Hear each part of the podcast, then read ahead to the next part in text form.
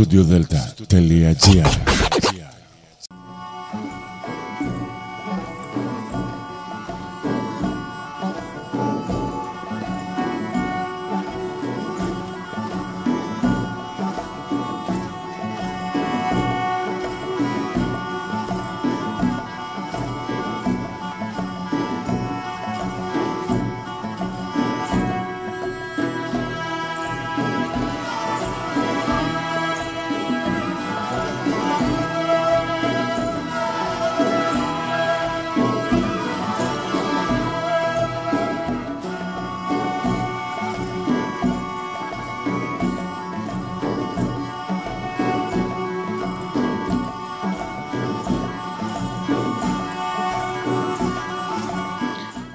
Καλή σας ημέρα κυρίες και κύριοι.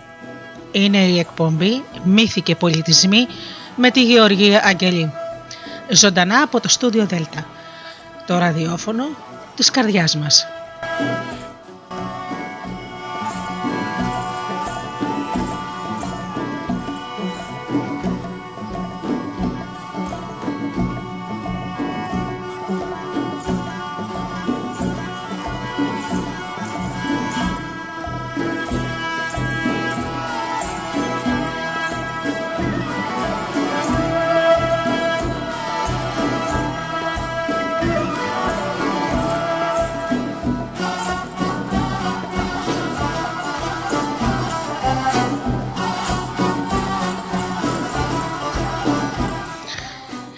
Μαζί φίλοι μου σήμερα Σάββατο πρωί με όμορφα λαϊκά παραμύθια ελληνικά και φυσικά παραδοσιακά τραγούδια.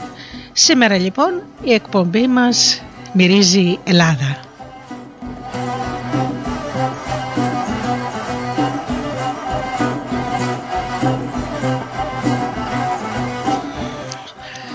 Καλημέρα λοιπόν στους εκλεκτούς μας φίλους που πληκτρολογούν www.studiodelta.gr και βρίσκονται εδώ στη σελίδα του σταθμού.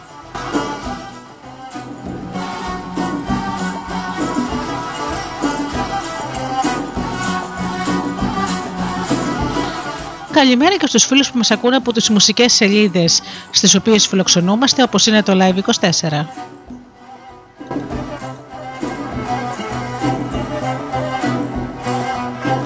Καλημέρα στους φίλους που μας ακούνε από κινητά και tablets.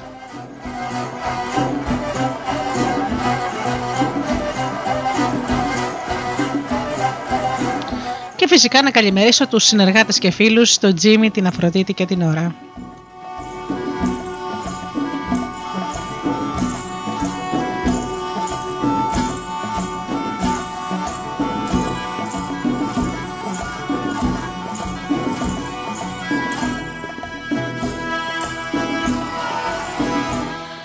Ξεκινάμε με ένα όμορφο τραγούδι και πίσω πάλι εδώ με τα ωραία παραμύθια μας.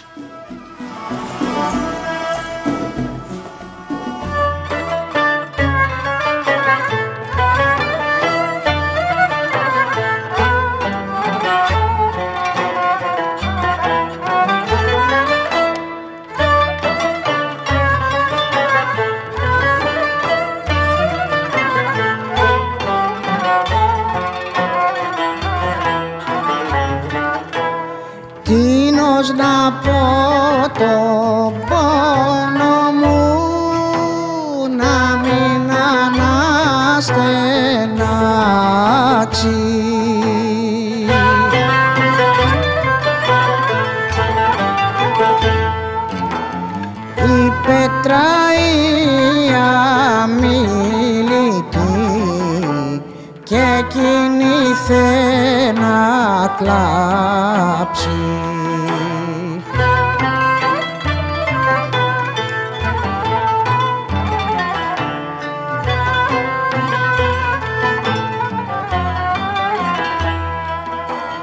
Ο ήλιος σε βασίλεψε κι η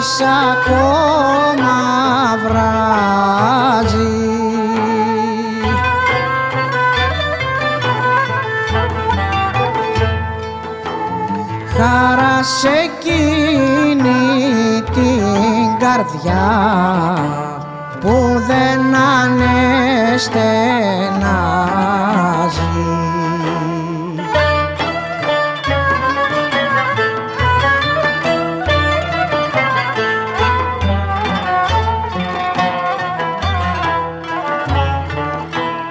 Ο ήλιος σε βασίλεψε κι άρχισε να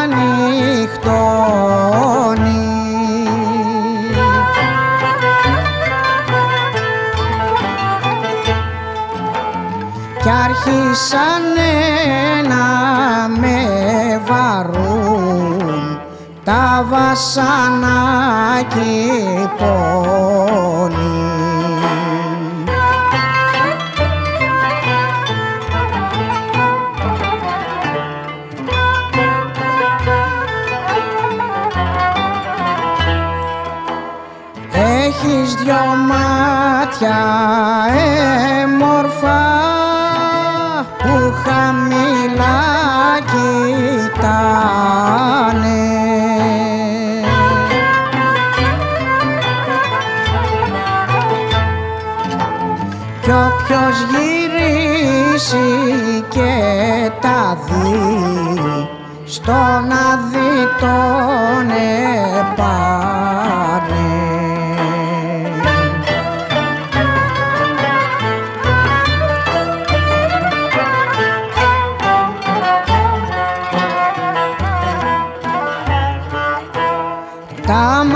μας φέρνουν συννεφιά τα φρύδια σφέρνουν μπόρα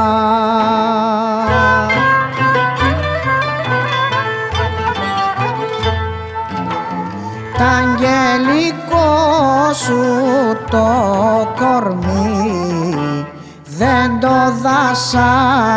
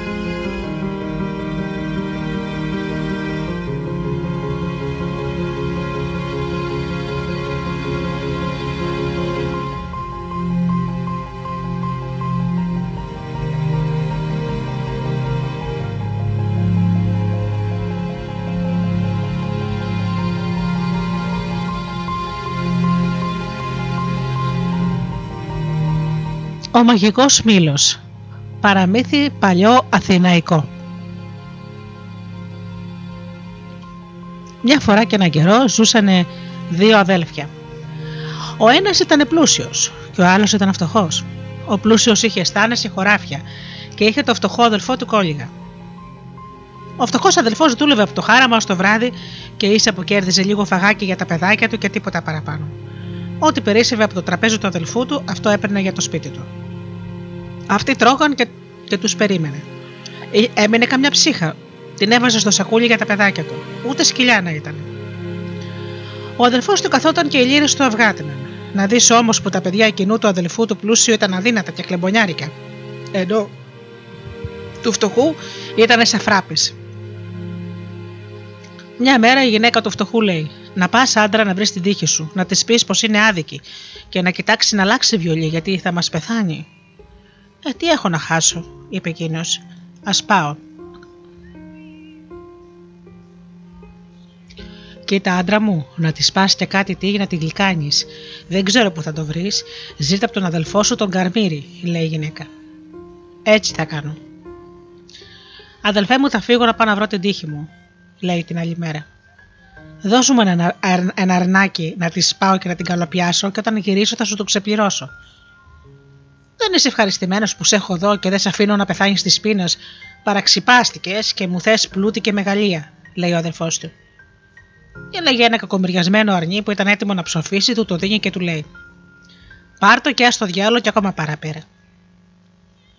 Ο φτωχός στενοχωρέθηκε που του μίλησε έτσι ο αδερφό του, αλλά δεν είπε τίποτα. Πήρε στον ώμο το αρνάκι και κίνησε. Δρόμο παίρνει, δρόμο αφήνει που λένε συναντάει ένα γέρο. Πού πας με το αρνάκι, Πάω να βρω την τύχη μου και να της να της το πάω πεσκέσει, αλλιώς θα καθόμουν να το μοιραστούμε. Ο λόγος σου με χόρτασε και το ψωμί σου φάτο, του λέει, και η παροιμία. Είσαι καλός άνθρωπος και θα σου πω εγώ πώς θα βρεις την τύχη σου. Βλέπεις εκείνα τα φωτάκια πάνω στο βουνό; Εκεί είναι ο κήπος που τρέχουν μέσα οι εκατό βρύσες με τα καλά της ζωής. Στη μέση του κήπου είναι ένας πύργος. Εκεί κατοικούν οι τύχες των ανθρώπων. Ευχαρίστησε τον γέροντα ο άνθρωπος και ανέβηκε στο βουνό. Μπήκε μέσα στον κήπο και θαύμασε τα όμορφα λουλούδια, τα συντριβάνια, τα δροσερά δέντρα με τα πουλιά που κελαϊδούσαν. Παράδεισος. Από τα κλαδιά κρεμόταν όλα τα φρούτα και τα καλά του κόσμου και στράφταν οι φιλοσιές σαν τον πολυέλαιο της εκκλησιάς. Ποταμάκια τρέχανε και κάθε ποταμάκι άρχιζε μια βρύση. Εκεί μυριάδες βρύσεις, όλες χρυσές. Άλλες τρέχανε νερό, άλλες μέλι, άλλες γάλα, άλλες μπόλικο, άλλες λίγο, άλλες στάζανε. Βρειά να δω και τη δική μου, σκέφτεται. Ψάχνει και βλέπει μια βρύση που στάλαζε μια σταγόνα στη χάση και στη φέξη. Αυτή ήταν η δικιά του.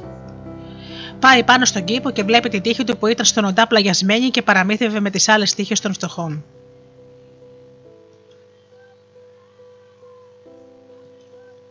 Τι θέλεις, να μου πεις γιατί με έχεις έτσι αδικημένο, της λέει.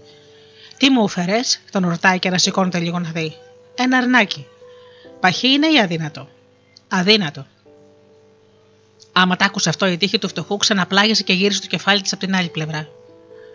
Φεύγει και αυτός και λέει μέσα του θα τα μπαλώσω μόνος μου. Και παίρνει ένα ξυλαράκι να ξεβουλώσει τη βρύση να κυλήσει η τύχη του και να αλλάξει το ριζικό του. Πάλεψε και τη σκάλισε ώσπου έσπασε το ξυλαράκι και σφινώθηκε και έφραξε ολότελα πια η βρύση και δεν έτρεχε πια ούτε σταγόνα. Μόνος μου χάλασα και το λίγο καλό που είχα, λέει. Α, πάω στο διάλογο μου, που ο αδερφός μου. Φεύγει λοιπόν και παίρνει τα όρια και τα βουνά, και ούτε ήξερε πού πήγαινε, πού πάταγε. Εκεί που πήγαινε τον έπιασε η νύχτα. Μέσα στο σκοτάδι βλέπει μακριά μια φωτιά. Πάει κοντά και λύνονται τα γόνατά του. Γύρω τριγύρω στη φωτιά καθόντουσαν δαίμονες. Μικροί, μεγάλοι, τελώνια, ξωθιές, βρουκόλακες, λάμιες, στρίγκλε και όλοι τρώγανε και πίνανε. Μόλις τον είδαν με το αρνάκι στον ώμο, ξεσηκώθηκαν. Τόσα χρόνια καθόμαστε εδώ στην ερεμιά και ψυχή δεν ήρθε. Και τώρα ήρθες εσύ και μας έφερες και είπε σκέση, του είπαν, και του κάμαν τόπο να κάτσει κοντά τους. Τι είναι εδώ, ρωτάει ο άνθρωπος που είχε μαρμαρώσει από το φόβο του και δεν μπορούσε να κουνήσει. Εκεί που στέκεις είναι ο τόπος του διαβόλου, και εδώ είναι το παραπέρα, του λένε. Ε, τότε να έρθω κοντά σας, λέει αυτός, γιατί έτσι μου είπε ο αδερφός μου. Τέλος πάντων, παραμύθι είναι. Ο άνθρωπος πέρασε πολύ καλά με τους δαίμονες. Έφαγε και ήπια τον άμπακο και τους είπε τους καημούς του.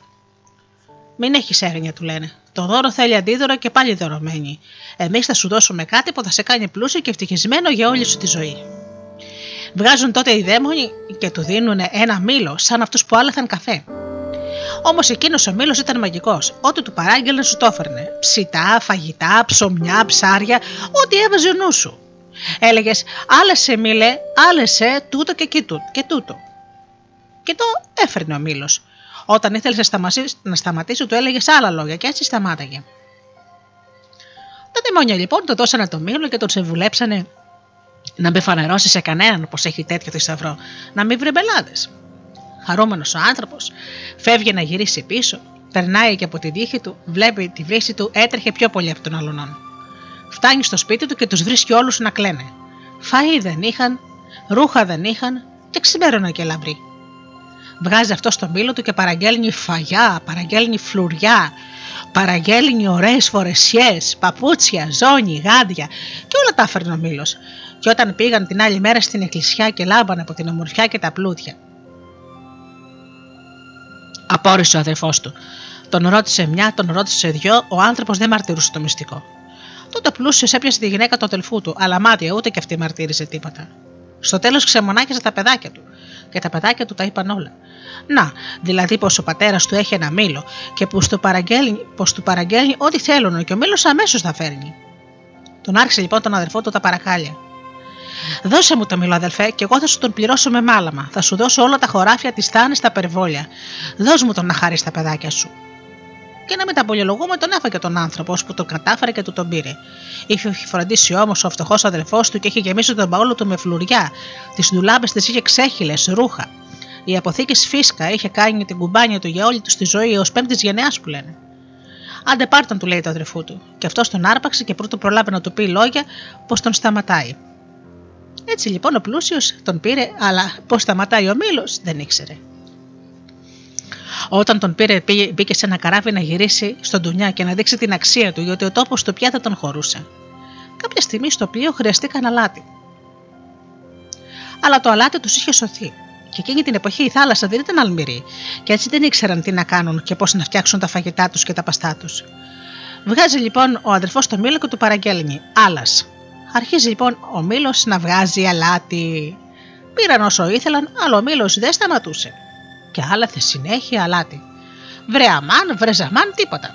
Βρε σταμάτα, βρε πάψε, βρε φτάνει. Ο μήλος συνέχεια άλαθε και άλαθε και έβγαζε αλάτι. Γέμισε το καράβι, βάρινε, του μπάρισε, πάνε όλοι. Έπεσε και ο μήλος στη θάλασσα και είναι ακόμα εκεί μέσα και αλέθει λάτι, γιατί κανείς δεν ξέρει τα μαγικά λόγια να τον σταματήσει. Ε, και γι' αυτό η θάλασσα είναι αλμυρή.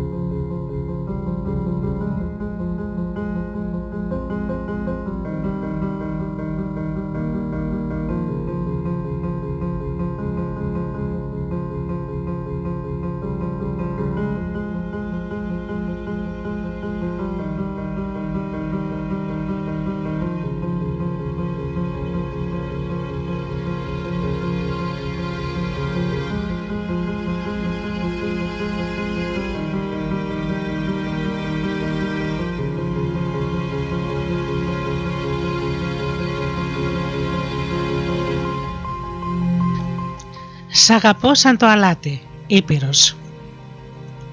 Ήταν κάποτε ένας βασιλιάς και είχε τρεις τσούπρες, τρεις θηγατέρε. Μια βολά θέλησε να μάθει πόσο τον αγαπάνε οι τσούπες του. Τη φωνάζει λοιπόν και τη ρώτησε.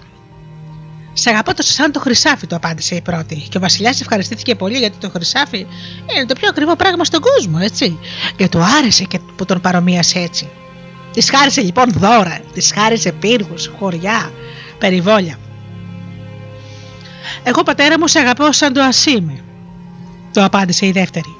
Και ο Βασιλιάς ευχαριστήθηκε και με αυτήν την απάντηση, γιατί το ασίμι είναι γι' αυτό κάτι διάλεκτο και πολύτιμο. Της χάρισε και αυτήν δώρα, φλουριά, υπηρέτες, δάση, πρόβατα. Και εσύ τσούπα μου, ρώτησε την τρίτη του κόρη που ήταν πιο έξυπνη και πιο όμορφη, και περίμενε τώρα ο πατέρας της να ακούσει πόσο τον παρομοίαζε. Εγώ, πατέρα μου, σε αγαπώ σαν το αλάτι. Σαν τα αλάτι, φώναξε ο Βασιλιάς. Με κοροϊδεύεις, με έχεις για τόσο λίγο. Θύμωσε ο Βασιλιάς, του κακοφάνηκε. Νόμισε πως η κόρη του η μικρή τον περιφρονούσε και την έδιωξε από το παλάτι.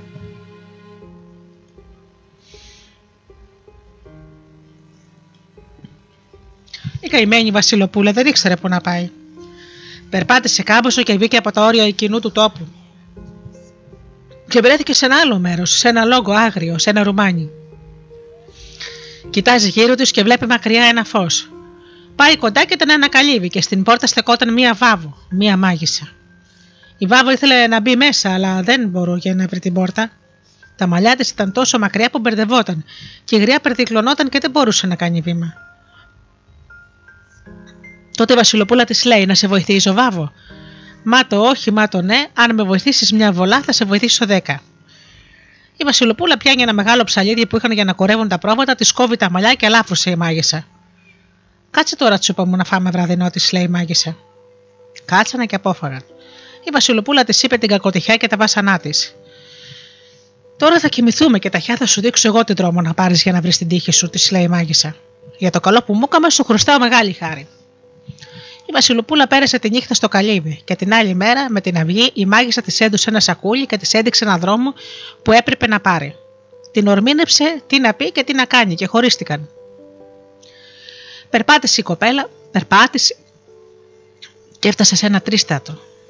Στη μέση από εκείνο το τρίστατρο ήταν τρία δέντρα, μεγάλα και πελώρια.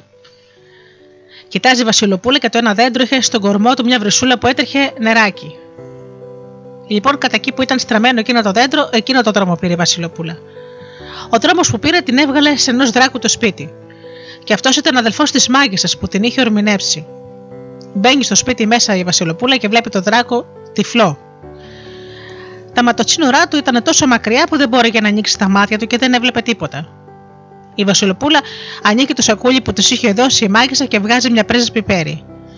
Το κρατάει στο χούφτα της και το φυσάει στα μούτρα του δράκου. Και αψού φταρνίζεται ο δράκος. Πατέρα μου, φωνάζει η Βασιλοπούλα. Ποιος με φωνάζει πατέρα, ρωτάει ξαφνιασμένος ο δράκος. Εγώ η θηγατέρα σου, τώρα φταρνίστηκε και με γέννησες. Ο δράκος έκανε μεγάλες χαρές με το τσουπί του. Στάσου να σε βοηθήσω να δεις το φως του, λέει το κορίτσι. Μα το όχι, μα το ναι. Αν με βοηθήσεις μια βολά, θα σε βοηθήσω δέκα. Παίρνει η Βασιλοπούλα ένα δρεπάνι που είχαν για τα στάρια και του κόβει τα τσίνουρα και είδε φως ο δράκος. Καθόταν τώρα στο σπίτι του Δράκου η Βασιλοπούλα και περνούσε μια χαρά. Γιατί το σπίτι εκείνο ήταν ένας μεγάλος πύργος με 40 κάμαρες. Και μια μέρα της δίνει ο Δράκος τα 40 κλειδιά και της λέει: Πάρε έτσι μου τα 40 κλειδιά να ανοίγεις τις κάμαρες όταν θέλεις. Τις 39 να τις ανοίξεις, αλλά τα τελευταία να μην την ανοίξεις. Άνοιγε η Βασιλοπούλα τις 39 κάμαρες και χαιρόταν τα ματάκια της, χρυσάφυγε και ασήμι, διαμάντια. Μια μέρα όμως την έπιασε μεγάλη περιέργεια να δει τι ήταν στην τελευταία κάμερα. Δεν μπορούσε να ησυχάσει. Ο νους της ήταν όλο εκεί και τελικά πήρε την απόφαση και την άνοιξε. Και η κάμαρα ήταν άδεια, δεν είχε τίποτα. Η τύχη γυμνή και το πάτωμα γυμνό. Μόνο ένα παραθυράκι ήταν και αυτό κλειστό. Α κοιτάξω από το παραθυράκι, συλλογιάται η Βασιλοπούλα. Σκύβει και τι να δει. Από, από κάτω ήταν το περιβόλι του Βασιλιά. Τι δέντρα, τι λουλούδια, τι νερά, τι ομορφιά. Τι ήθελες και δεν το είχε μέσα. Και όπως κοίταγε η Βασιλοπούλα, δε 40 παπιά που κολύμπαγαν στη λιμνούλα. Την είδαν και τα παπιά και αρχίσαν να φωνάζουν πι πι πι πι πι. Τέτοια όμορφη κοπέλα, κρίμα θα τη φάει ο δράκος. Θύμωσε η Βασιλοπούλα με τα λόγια τους και έταξε και τόπος στο δράκο. Δεν σου είπα κι εγώ να μην ανοίξεις την τελευταία κάμαρα, της λέει. Τέλος πάντων, ό,τι γίνει και γίνηκε. Άμα σου ξαναπούν τέτοια λόγια, εσύ θα αποκριθείς και θα πεις. Τέτοια, όμορφα, τέτοια όμορφα παπιά, κρίμα να τα φάω στο γάμο μου. Την άλλη μέρα η Βασιλοπούλα ξαναπήγε στο παραθύρι και έσκυψε και θαύμαζε το περιβόλι. Τη βλέπουν τα παπιά και αρχίζουν τα ίδια. Πι, πι, πι, πι, πι. Τέτοια όμορφη κοπέλα, κρίμα θα τη φάει ο δράκος. Τέτοια όμορφα παπιά, κρίμα θα τα φάω στο γάμο μου, λέει και αυτή και μπαίνει μέσα. Και αμέσως και τα 40, 40 παπιά πέφτουν χάμου, ψόφια όλα. Βγαίνει ο Βασιλιάς στο περιβόλι και τα βρίσκει όλα τα παπιά ψόφια. Σαν την άπαθαν, αναρωτιέται. Την άλλη μέρα ξαναβγαίνει η Βασιλοπούλα στο παραθύρι της και κοίταγε το περιβόλι του Βασιλιά. 49, 40 αρνάκια βόσκαγαν κάτω από τον ίσιο των δέντρων και μόλις είδαν την κοπέλα αρχίνησαν όλα μαζί. Μπε, μπε, τέτοια όμορφη κοπέλα κρίμα θα τη φάει ο δράκος. Αλλά η Βασιλοπούλα τώρα ήταν δεσκαλεμένη. Τέτοια όμορφα αρνάκια κρίμα θα τα φάω στο γάμο μου. Αμέσως όλα τα αρνάκια πέφτουν χάμου, ψόφια όλα. Βγαίνει ο Βασιλιάς στο περιβόλι του και βρίσκει όλα τα αρνιά ψόφια. Πέρα την κακό που με βρήκε, τι πάθαν τα ζωντανά μου και ψοφάν. Αποφασίζει λοιπόν την άλλη μέρα να κρυφεί στο περιβόλι του να παραφυλάει και να δει τι γίνεται. Την άλλη μέρα βγήκε από το παραθύρι όμορφη κοπέλα και ο Βασιλιάς μαγεύτηκε από την ομορφιά της, αλλά έμεινε κρυμμένος και περίμενε. Τα κατσικάκια που χοροπήδεγαν στο χορτάρι την είδανε και βέλαζαν όλα μαζί. Με, με, τέτοια όμορφη κοπέλα, κρίμα θα τη φάει ο δράκος. Τέτοια όμορφα κατσίκια, κρίμα θα τα φάω στο γάμο μου, φωνάζει η Βασιλοπούλα. Και πέφτουν χάμο όλα τα κατσίκια ψόφια. Πετιέται τότε ο Βασιλιάς από την κρυψώνα του και της λέει: Α, εσύ μου που σε φάστα ζωντανά, ποια είσαι εσύ; Εγώ είμαι η κόρη του Τράκου. Το Βασιλόπουλο ανέβηκε στο παλάτι του, αλλά δεν μπόρεγε να σταθεί από τη μεγάλη αγάπη που τον είχε πιάσει για την κόρη του Δράκου. Στέλνει λοιπόν αμέσως ανθρώπους να τη ζητήσουν από τον Δράκο την κόρη του ή να την παντρευτεί. Και ο Δράκος χάρηκε για την καλή τύχη της τσούπας του, όπως κάθε γονιός και μαζί με τον Βασιλιά ορίσανε την ημέρα των γάμων, τα καλέσματα, τα φαγητά, τα πιωτά και όλα τα απαραίτητα. Θέλανε να κάνουν ένα γάμα που να μην έχει νηματαγένει άλλος. Τέλος πάντων ήρθε ορισμένη ημέρα, κατάφτασαν όλοι. Βασιλιάδες, αρχόντι, μπέιδες, δέσποτες. Ήρθε και ο πατέρας της Βασιλοπούλα, αυτός που την είχε αποδιώξει. Κοπέλα τον είδε και τον γνώρισε, αλλά αυτός δεν την κατάλαβε. Όλος ο κόσμος την είχε για θηγατέρα του τράκου. Πρωτού στρώσουν τα τραπέζια, πάει η Βασιλοπούλα κρυφά στους μαγείρους και στους σερβιτόρους και τους λέει: Μπροστά σε εκείνο το βασιλιά και τους δείχνει τον πατέρα της. Να βάλετε χρυσά πιάτα, χρυσά ποτήρια, ασημένια μαχαιροπύρουνα, όλα να είναι από μάλαμα και ασήμι. Και να τους σερβίρετε τα καλύτερα κομμάτια, αλλά όμως χωρίς αλάτι. Ό,τι και να τους σερβίρετε να είναι ανάλατο και η αλατιέρα να μην βρίσκεται κοντά του. Έτσι λοιπόν κάτσαν όλοι στο τραπέζι και ο καθένας στη θέση του. Το τραπέζι του πατέρα της όμως ξεχώριζε καθώς άστραφτε από ασήμι και μάλαμα. Σερβίρουν όλους και τον πατέρα της τα καλύτερα λαγούδια, περδίκια, τριγώνια, αλλά όλα ανάλατα. Πάνε και έρχονται τα πιάτα το ένα μετά το άλλο, τα δοκιμάζει, κανένα δεν τρώγεται. Βλέπει τους άλλους που τρώνε και ξανατρώνε και σκάει. Όλοι γλεντάνε και αυτός νηστικός. Γιατί δεν τρώ τιμημένη μας βασιλεία, του κάνει η κόρη του. Δεν έχω όρεξη μεγαλειοτάτη. Μήπως δεν σ' αρέσουν τα πιάτα μας, τα ποτήρια μας, τα μαχαιροπύρунά μας. Δεν έχω δει καλύτερα. Μήπως δεν σ' αρέσουν τα φαγητά μας, τον ρωτά πάλι. Για δοκίμασε από τούτο το, το πιάτο του, λέει και του δίνει ένα πιάτο χωρίς χρυσάφια και ασήμια, αλλά με φαΐ αλατισμένο. Το δοκιμάζει ο Βασιλιάς και τρελαίνεται από τη χαρά του. Α, του λέει το δικό μου φαΐ στα χρυσά πιάτα ήταν ανάλατο, γι' αυτό το τρογότανε. Είδες πατέρα μου. Είδες πατέρα μου, πόσο πολύτιμο είναι το αλάτι, του λέει η κόρη του και φανερώνατε. Όταν όμως σου είπε πως αγαπούσε το αλάτι, εσύ με έδιωξες. Σκότωσέ με, κόρη μου, που σου έκανα τέτοια δικία της, λέει ο Βασιλιάς και πέφτει στα γόνατά της μπροστά της. Όχι, γιατί το καλό που έκανες μου βγήκε. Το κακό που μου έκανες μου βγήκε σε καλό, είπε Βασιλοπούλα και αγκάλιασε τον πατέρα της και τον σήκωσε πάνω και συνέχισαν το γλέντι. Και αν δεν σωνόταν τα φαγητά, θα ήταν εκεί και θα άτρωγαν ακόμα.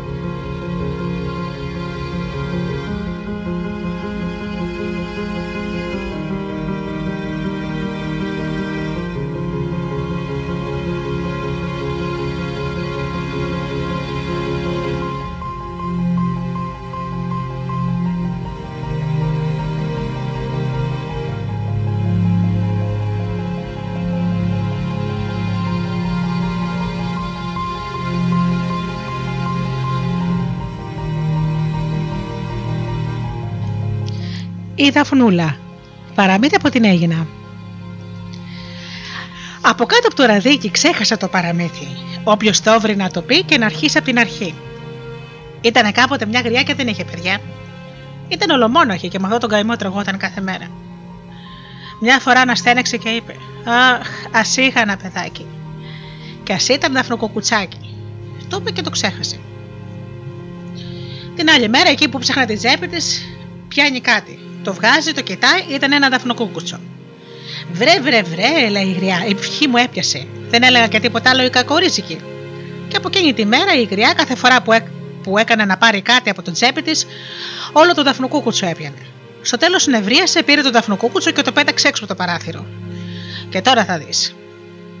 Κάτω από το παράθυρο της γριάς κυλούσε ένα ποταμάκι. Και το δαφνοκούκουτσο έπεσε στην όχθη. Ξυπνάει την άλλη μέρα η γριά και βλέπει έξω από το, από το παράθυρό της να σύονται κλαδάκια δροσερά και φύλλα. Βγαίνει και την αδεί. Μια ωραία δαφνούλα.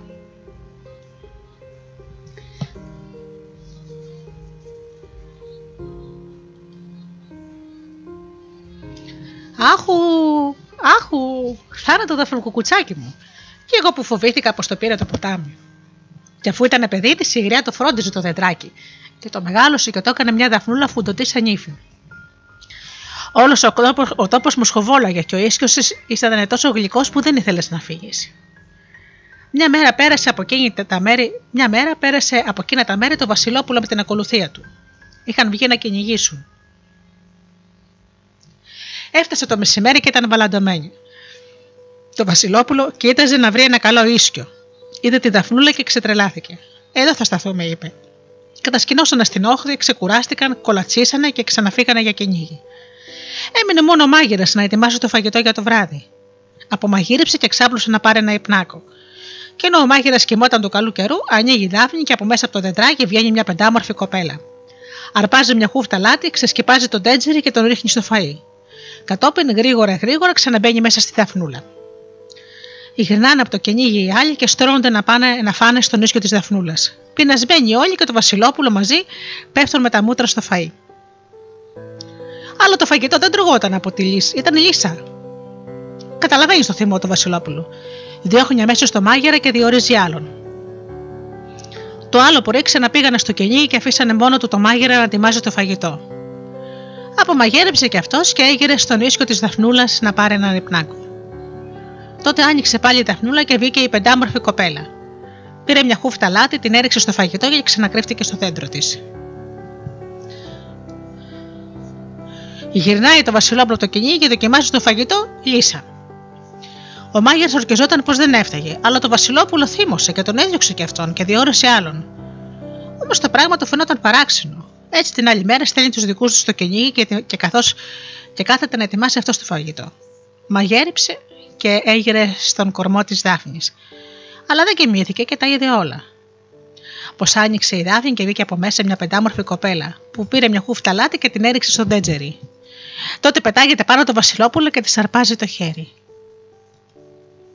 Εσύ είσαι λοιπόν που κάνεις το φαγητό αλμυρό και εγώ βρίζω τους ανθρώπους μου, της κάνει.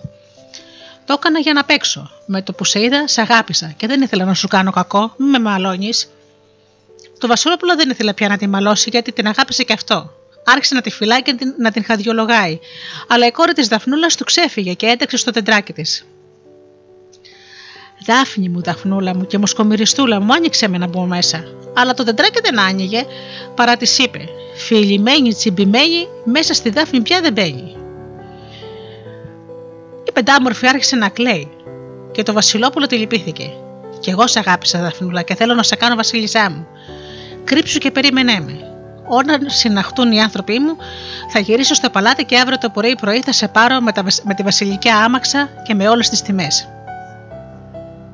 Κρύφτηκε, κρύφτηκε η κοπέλα στο, στα κλαδιά της Δάφνης της και το Βασιλόπουλο έφυγε με τη συνοδεία του.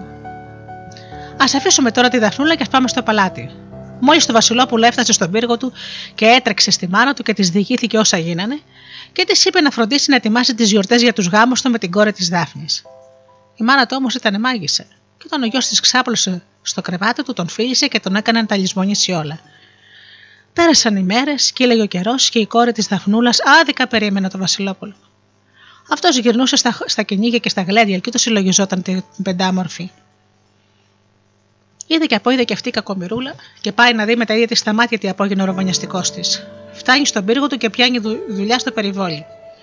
Κάθε δειλινό πήγαινε από κάτω από τα παράθυρα του Βασιλόπουλου και έκανε πως πόντιζε και κορφολογούσε και τραγούδαγε.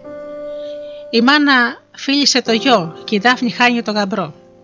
Κι και το Βασιλόπουλο και ταραζότανε. Κάτι πήγαινε να θυμηθεί, αλλά τα μάγια ήταν δυνατά και δεν τον αφήνανε. Πέρναγαν οι μέρες, κύλεγε ο καιρός, και σαν είδε η Δαφνούλα πως τίποτα δεν κατάφερνε έτσι, σκέφτηκε έναν άλλο τρόπο. Παρακάλεσε τον επιστάτη και την έβαλε από εκείνη τη, από εκείνη τη δουλειά και την έστειλε στις κουζίνες. Αν δεν το πετύχω και τώρα, δεν έχω καμιά ελπίδα, σκέφτηκε. Κάμποσε μέρες δούλευε στις κουζίνες και όλοι την αγαπάγανε γιατί ήταν καλή και προκομμένη. Και περίμενε μια ευκαιρία. Μια μέρα τι μαθαίνει. Το Βασιλόπουλο ήταν, ήταν για να παντρευτεί. Η μάνα του του είχε βρει μια πριγκίπισσα που ήταν αμάγισσα, σαν και του λόγου της. Ορίσανε λοιπόν το τάδε βράδυ να γίνουν οι αραβώνες. Λέει το πρωί Δαφνούλο στον Αρχεμάγερα. Άφησε με να φτιάξω για το Βασιλόπουλο μια λιχουδιά που θα του μείνει αξέχαστη σε όλους. Ο Αρχεμάγερας δέχτηκε και η Δαφνούλα έπεσε με τα μούτρα στη δουλειά. Όταν τελείωσε, όλοι έμειναν με ανοιχτό το στόμα. Ποτέ τους δεν είχαν δει τέτοιο ωραίο γλυκό. Η κοπέλα είχε φτιάξει μια δαφνούλα με τα φύλλα της, με τα κλαδιά της, με τα μπυρμπίλια της και ανάμεσα στα κλαδιά είχε βάλει μια κοπέλα και στις ρίζες του δέντρου είχε φτιάξει ένα παλικάρι να κοιμάται και ήταν ολόιδιο το Βασιλόπουλο. Και μπροστά του είχε βάλει ένα μικρούλι τέτζερι και μέσα στο τέτζερι ήταν μια μπουκιά. Τα βάλανε σε ένα ολόχρυστο δίσκο και τα πήγανε στο Βασιλόπουλο. Το Βασιλόπουλο σάστησε. Λίγο-λίγο ό,τι είχε λησμονήσει ότι ερχόταν στο νου και όταν άνοιξε το τέτζερι και έφαγε την μπουκιά που ήταν μέσα, τα μάγια λύθηκαν και το μυαλό του ξαστέρωσε. Η μπουκιά ήταν ένα σβόλο σαλάτι. Φέρτε μου αμέσω αυτόν που το μαγείριψε, φώναξε. Φέρανε τα, τα, τη Δαφνούλα και το Βασιλόπουλο, έπεσε στα πόδια της και τα φιλούσε. Αυτή είναι η γυναίκα μου και βασίλισσά μου, είπε. Και όποιον δεν του αρέσει να σκάσει, να πλατάξει και αίμα να μιστάξει. Και όργανα και τούμπανα και φωνές έγιναν οι γάμοι και χαρές, Κι έτσι τελείωσε το παραμύθι.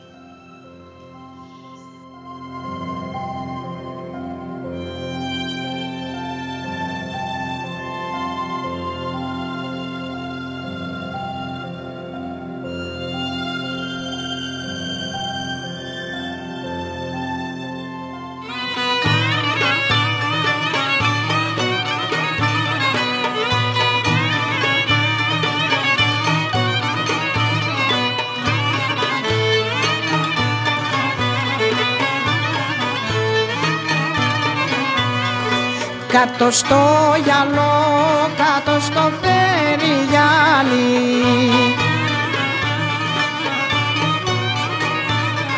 Κορίνα, κορίνα αγαπώ, κορίνα, κορίνα αγαπώ.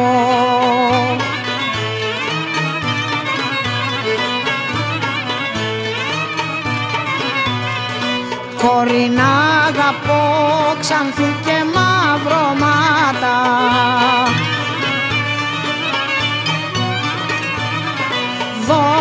Δώδεκα, δώδεκα χρονό, δώδεκα, δώδεκα χρονό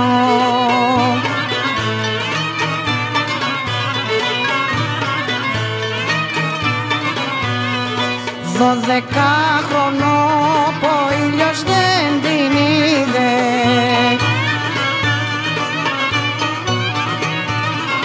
Παραϊμά, παραϊμά να της, παραϊμά,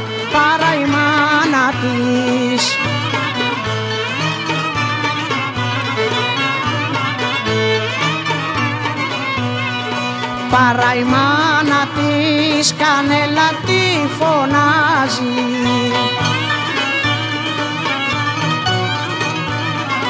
Κανέλο, κανέλο ριζά, κανέλο, κανέλο ριζά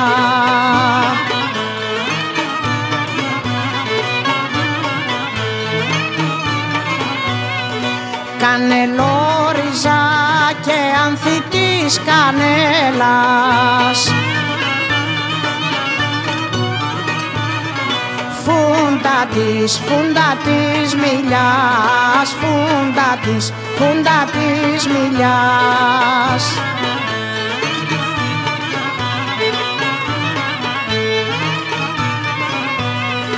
Φούντα της μιλιάς τα μήλα φορτωμένη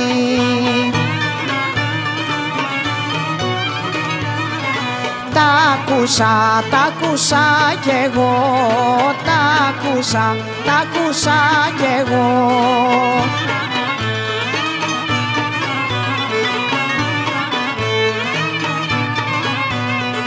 Τα ακούσα κι εγώ.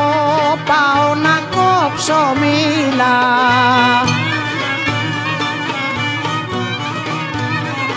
Μίλα δε, μίλα δε νιβρά, μίλα δε, μίλα δε νιβρά.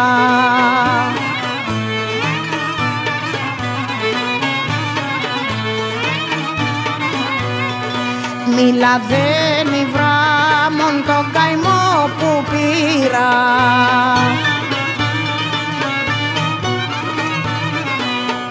Πέφτωσα, πέφτωσα αρρωστιά, πέφτωσα, πέφτωσα αρρωστιά.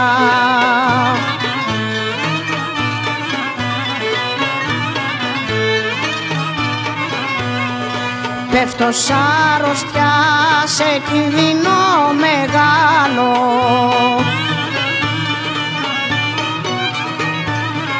Φέρτε το, φέρτε το γιατρό, φέρτε το, φέρτε το γιατρό.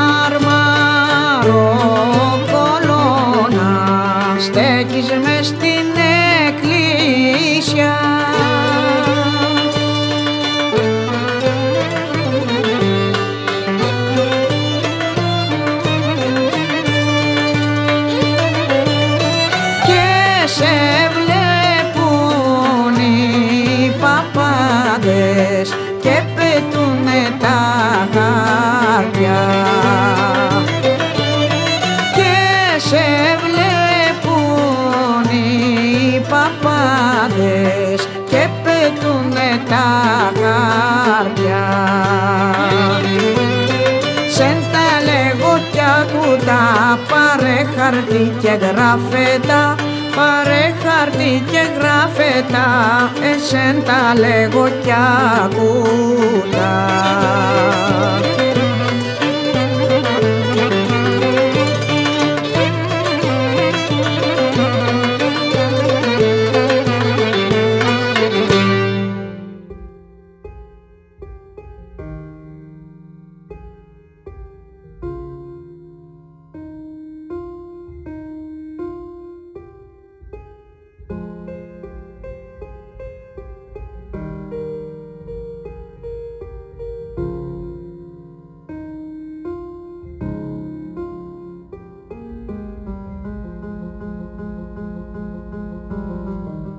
Η Σελινομαλούσα, στερεά Ελλάδα.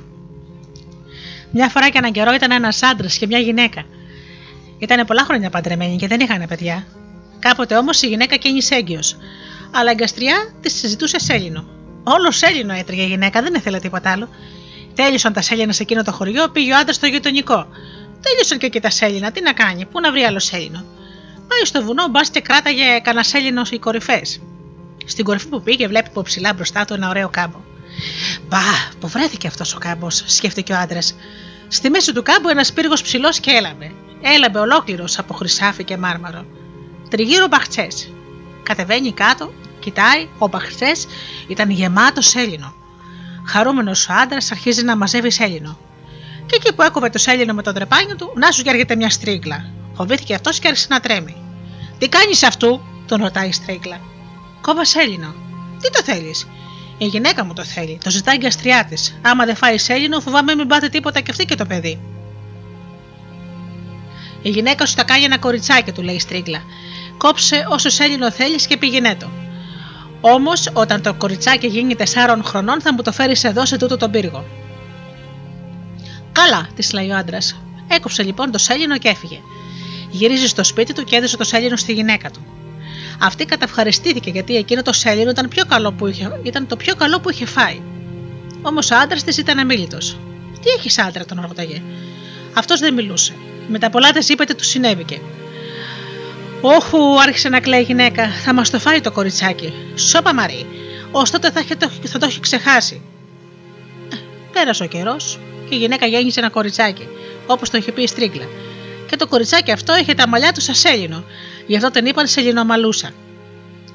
Όταν το κοριτσάκι κόντευε τα τέσσερα, ο πατέρας της και η μάνα της την κρύψανε στο σπίτι και δεν την αφήνανε να βγει έξω με τη δίη στρίγκλα και την πάρει. Μια μέρα όμως, ταπ-ταπ, η στρίγκλα χτύπησε την πόρτα και φώναξε. Ή μου φαίνεται τη Σελινομαλούσα ή σα τρώω όλους, μαζί και τα ζωντανά σας. Έτσι αναγκάστηκαν να κάνουν το θέλημα της τρίγκλα. Πήρε ο πατέρας το κοριτσάκι τους και πήγαν στο πύργο. Και εκεί στο πύργο ανοίξαν οι πόρτες μοναχές. Και αυτοί μπήκαν μέσα και ήταν τραπέζια στρωμένα φαγιά, κρασιά, ποτήρια που γέμιζαν, αλλά κανείς δεν φαινόταν, ούτε οι πυρέτες. Ακουγόταν και μουσικές, αλλά οι μουσικάτιδε δεν ήταν πουθενά. Φάγανε, ήπιανε και ήρθε η στρίγκλα και άρπαξε το κοριτσάκι από το χέρι και το τράβηξε. Φύγεσαι τώρα, του λέει το άντρα. Φεύγει αυτός, γυρίζει να αποχαιρετήσει το κοριτσάκι του και πόρτα και παράθυρο γίνανε μονοκόμματος πύργος. Η στρίγκλα εκείνη δεν την έφαγε τη Σιλινομαλούσα. Την κράτησε και την είχε σαν παιδί της. Της έφερνε και του πουλιού το γάλα, αλλά δεν την άφηνε ποτέ να βγει από τον πύργο. Όλη τη μέρα η Σιλινομαλούσα έμεινε μόνη της και το βράδυ ερχόταν η στρίγκλα και λέγανε δυο κουβέντες και μάθανε το κοριτσάκι τι γίνεται στον κόσμο. Ούτε υπηρέτε ούτε ζώα, ψυχή άλλη ζωντανή δεν ήταν στον πύργο, από το φόβο της τρίγκλα. Ήταν όμως στον πύργο ένα χέρι χρυσό, και αυτό της έφερνε τη Σιλινομαλούσας ό,τι ζητούσε. Πέρασαν χρόνια. Η Σουλινομανούσα έγινε 17 χρονών. Μια μέρα όμως είχε βγει στο παρεθυράκι και κοίταγε πέρα. Και όπως κοίταγε, είδε ένα κυνηγό και ερχόταν. Και όταν πλησίασε, στάθηκε και μέτραγε με το μάτι τον τετράψιλο πύργο που δεν είχε δει πουθενά πόρτα. Και όπως κοίταζε ψηλά, είδε στο παράθυρο τη Σιλινομαλούσα και αμέσως την αγάπησε. Άρχισε λοιπόν να έρχεται κάθε μέρα. Πέρναγε και ξαναπέρναγε και ήταγε, της τράβηξε την προσοχή. Μια μέρα η Σιλινομαλούσα έσκυψε από το παραθυράκι να τον δει. Κύλησαν τότε τα μαλλιά της ως το χώμα και χωρίς να χάσει καιρό ο κυνηγός τα έκανε σκάλα και ανέβηκε πάνω. Κάθισαν λίγο, γνωρίστηκαν και ύστερα το παιδί έφυγε. Το βράδυ που ήρθε η στρίγκλα μύρισε τον αέρα της κάμαρας και φρούμαξε. Εδώ μέσα μυρίζω με άνθρωπο. Εγώ είμαι άνθρωπος και φάε με, της είπε η Σιλινομαλούσα. Έψαξε παντού η στρίγκλα, δεν βρήκε τίποτα. Ησύχασε. Την άλλη μέρα ξανάρθε ο κυνηγός και, έκατσα, και έκατσε και έκαναν πιο πολύ παρέα με τη Σιλινομαλούσα. Και όπως μίλαγαν, σηκώνει τα μάτια ο κυνηγός και βλέπει στο ταβάνι κρεμόταν δύο σακούλια. Τι είναι αυτά, Δεν ξέρω, τι στρίγκλας είναι. Το βράδυ ρώτα την. Αν σ' αγαπάει, θα σου πει τι κρύβει εκεί μέσα. Το βράδυ που ήρθε η στρίγκλη, η κοπέλα τη ρώτησε. Στο ένα σακούλι έχω σαπούνι και στο άλλο δύο βελόνες. Η μια είναι από ξύλο, η άλλη από σίδερο, της λέει η γριά. Την άλλη μέρα η Σιλινομαλούσα τα προφταίνει του κυνηγού και έτσι και έτσι του λέει. Και τι τα κάνει μα, αυτά δεν τη ρώτησες; Δεν ρώτησε, απόψε θα ρωτήσω. Όταν γύρισε η στρίγκα, η Σιλινομαλούσα τη ρώτησε. Γιατί τα έχεις αυτά κρεμασμένα στο ταβάνι, τι τα θέλεις; Αν τύχει και θελήσεις να μου φύγεις με αυτά, θα σε σταματήσω, της λέει η στρίγκλα. Και πώς θα με σταματήσεις με το σαπούνι και τις βελόνες, λέει η Σιλινομαλούσα. Είναι μαγικά. Άμα καρφώσω στο σαπούνι την ξύλινη βελόνα, γίνομαι βάρκα. Άμα καρφώσω το σιδερένια, γίνομαι άλογο. Όπου και να πας, θα σε φτάσω. Την άλλη μέρα η Σιλινομαλούσα είπε στον κυνηγό: Να φύγουμε από εδώ, Σιλινομαλούσα μου της λέει. Να φύγουμε. Και ξεκρέμισαν τα δύο σακούλια, τα πήραν και έφυγαν. Και όλη τη μέρα έτρεχαν. Και πλάκωσε η νύχτα. Όχ, θα μας πιάσει τώρα η στρίγκλα, σκέφτηκε η κοπέλα. Και πραγματικά η στρίγκλα ερχόταν από πίσω τους. Αλλά τότε συνάντησαν τη θάλασσα. Σε λινομαλούσα μου γρήγορα, κάναμε βάρκα, της λέει ο κυνηγός.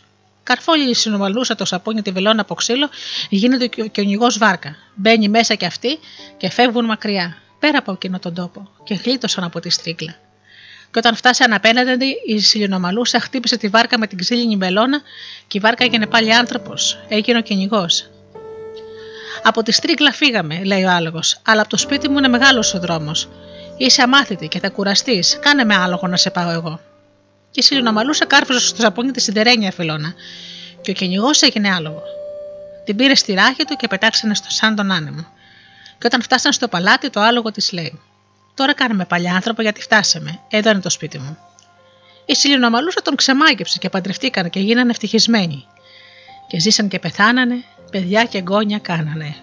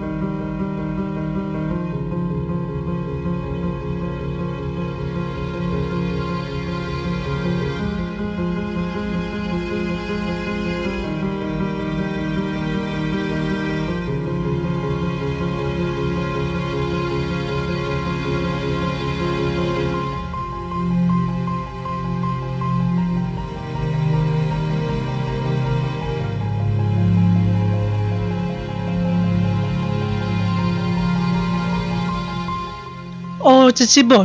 Παραμύθι από τη Λακωνία. Μια φορά και ένα καιρό ήταν ένας γέρος και μια γριά και δεν είχαν παιδιά. Παρακολούσαν το Θεό μέρα νύχτα να τους δώσει ένα παιδάκι, κι ας ήταν και βατραχάκι. Μια μέρα πήγαν στον κήπο για να ποτίσουν το χωραφάκι τους. Ξαφνικά πετάχτηκε μπροστά τους ένα ωραίο βατραχάκι. Το πήραν τότε οι γέροι το βατραχάκι και το κάνανε παιδί τους και τον όνομασαν Τσιτσιμπό. Μια Κυριακή ο γέρος και η γριά πήγαν στην εκκλησιά και άφησαν τον Τσιτσιμπό να μαγειρέψει.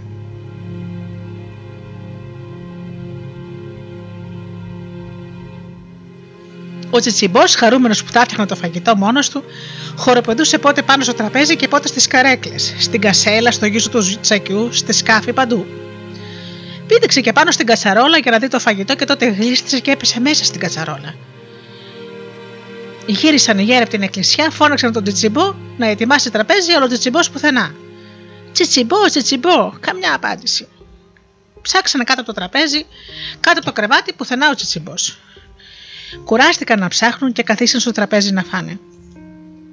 Ξαφνικά την ώρα που ο γέρος πήρε το πυρούνι του και άρχισε να τρώει, αντί για κρέας, τρύπησε τον Τσιτσιμπό. Άρχισε τότε η γριά να κλαίει και να τραβάει τα μαλλιά της και να φωνάζει. Αχ, ο τσιτσιμπό μου κάηκε. Και εγώ τι θα έχω για παιδάκι; Ο γέρος άρχισε και αυτός να κλαίει και να τραβάει τα μουστάκια του και να φωνάζει. Και το τραπέζι άρχισε και αυτό να δέρνεται και σε λίγο έσπασε. Και οι καρέκλες αυτές άρχισαν να κλαίνε και κόπηκαν τα ποδάρια τους. Και σκάφης άρχισε και αυτή να κλαίει και τρύπησε. Και το τζάκι άρχισε και αυτό να κλαίει και γκρεμίστηκε. Και τα κεραμίδια άρχισαν και αυτά να κλαίνε και πέσανε. Και ο γέρος και η γριά έμειναν πάλι μόνοι τους. Και τους αφήσαμε εκεί και ήρθαμε εδώ να, που είναι πιο καλά.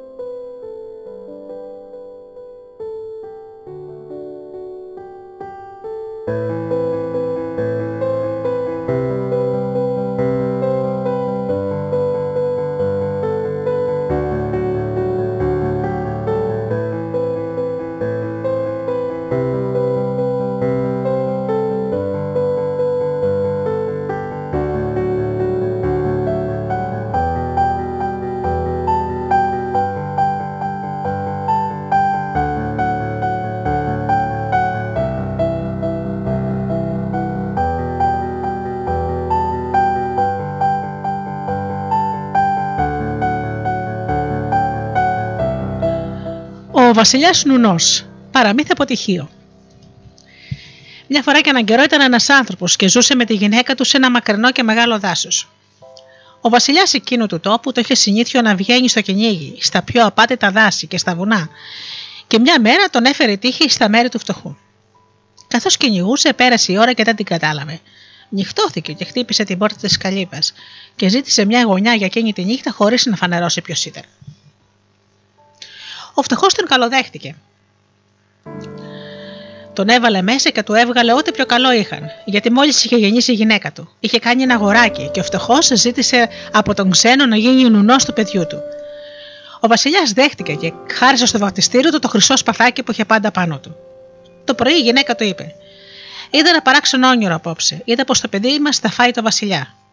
Άντε βρε γυναίκα από την πείνα σου το έπαθες, γέλασε ο άντρας. Γινούνται αυτά τα πράγματα. Πού θα τον δει και πού θα τον απαντήσει το Βασιλιά το παιδί μας; Ε, όνειρο ήταν για όνειρο το είπα, λέει η γυναίκα. Ο Βασιλιάς όμως το έδωσε στο μαντίλι και δεν είπε τίποτα.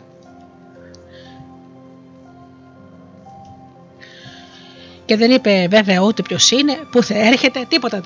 Τους χαιρέτησε και έφυγε. Αλλά από εκείνη τη στιγμή αυτή η κουβέντα τον τριβέλιζε, ό,τι και να έκανε, όπου και να βρισκόταν. Στην αρχή, όσο ήταν νέος και δυνατός, δεν φοβόταν. Όμως, όταν πέρασαν τα χρόνια και γέρασε, η σκέψη πως ο βαφτισιμιός του θα είχε γίνει πια παλικάρι τον έκανε να τρέμει. Αποφάσισε λοιπόν να βρει εξάπαντος ένα τρόπο να τον σκοτώσει. Μια νύχτα, την ώρα που υπολόγιζε πως θα ήταν όλοι αποκοιμισμένοι, έβαλε στρατιώτες και βάλαν φωτιά στην καλύβα. Στάχτη την κάνανε, και ο Βασιλιάς ησύχασε. Αλλά εκείνες τις μέρες έτυχε και είχαν πάει όλοι σε πανηγύρι και λείπανε και έτσι γλιτώσανε. Όταν γύρισαν και είδαν το κακό που πάθανε, άρχισαν να κλαίνε. Πηγαίνετε εσείς στην πόλη και κάντε το σας φωτίσει ο Θεός. Εγώ θα πάω να βρω τον ουνό μου και θα τον παρακαλέσω να μας βοηθήσει, λέει το παιδί. Για να μου χαρίσει ένα τέτοιο ωραίο σπαθάκι θα είναι άρχοντας. Και έτσι χώρισαν. Οι γέροι τράβηξαν για την πόλη, ενώ το παιδί πήρε τον δρόμο για το βουνό.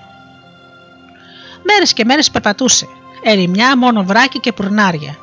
Έφαγε ό,τι είχε πάρει μαζί του, ήπια το φλασκί και δεν του απόμεινε τίποτε άλλο. Πάνω που σκεφτόταν ότι θα πέθαινε εκεί από την πείνα και τη δίψα, βλέπει χάμω μπροστά του ένα χρυσό πέταλο που γυάλιζε σαν αστέρι. Παραξενεύτηκε και δίλιασε. Τελικά πήρε το θάρρος και το σήκωσε και του φάνηκε πως άπω στα πόδια του να τον πηγαίνουν μοναχά τους, γιατί εκείνο το πέταλο ήταν μαγικό και ήξερε όλους τους δρόμους. Φτάνει τέλος πάντων σε ένα πύργο. Σε αυτό το πύργο έμεινε ένας δράκος που είχε τρία κεφάλια. Το ένα το είχε γυρισμένο κατά τον βοριά, τον άλλο κατά τον νότο και το τρίτο στην Ανατολή. Πάνω στην ώρα έρχεσαι γιατί πίνεσαι, του λέει ο δράκος. Είμαι μικρός και αδύνατος, του λέει το παιδί. Στα δόκια σου θα σταθώ και το στομάκι σου δεν θα φτάσω. Έχεις δίκιο, λέει ο δράκος. Μπες μέσα να σε ταΐζω καλά και να σε παχύνω και μετά σε τρώω. Μη με φά και εγώ θα σου δώσω ένα χρυσό πέταλο που ξέρει όλους τους δρόμους, λέει το παιδί, και του δείχνει το χρυσό πέταλο. Και ο δράκος βάζει τις φωνές. Αυτό το πέταλο είναι από το φτερωτό μου άλογο. Να μου το δώσεις αμέσως.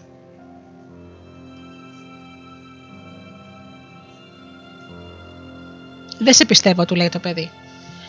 Πρώτα να δω το φτερωτό άλογο και μετά σου δίνω το πέταλο.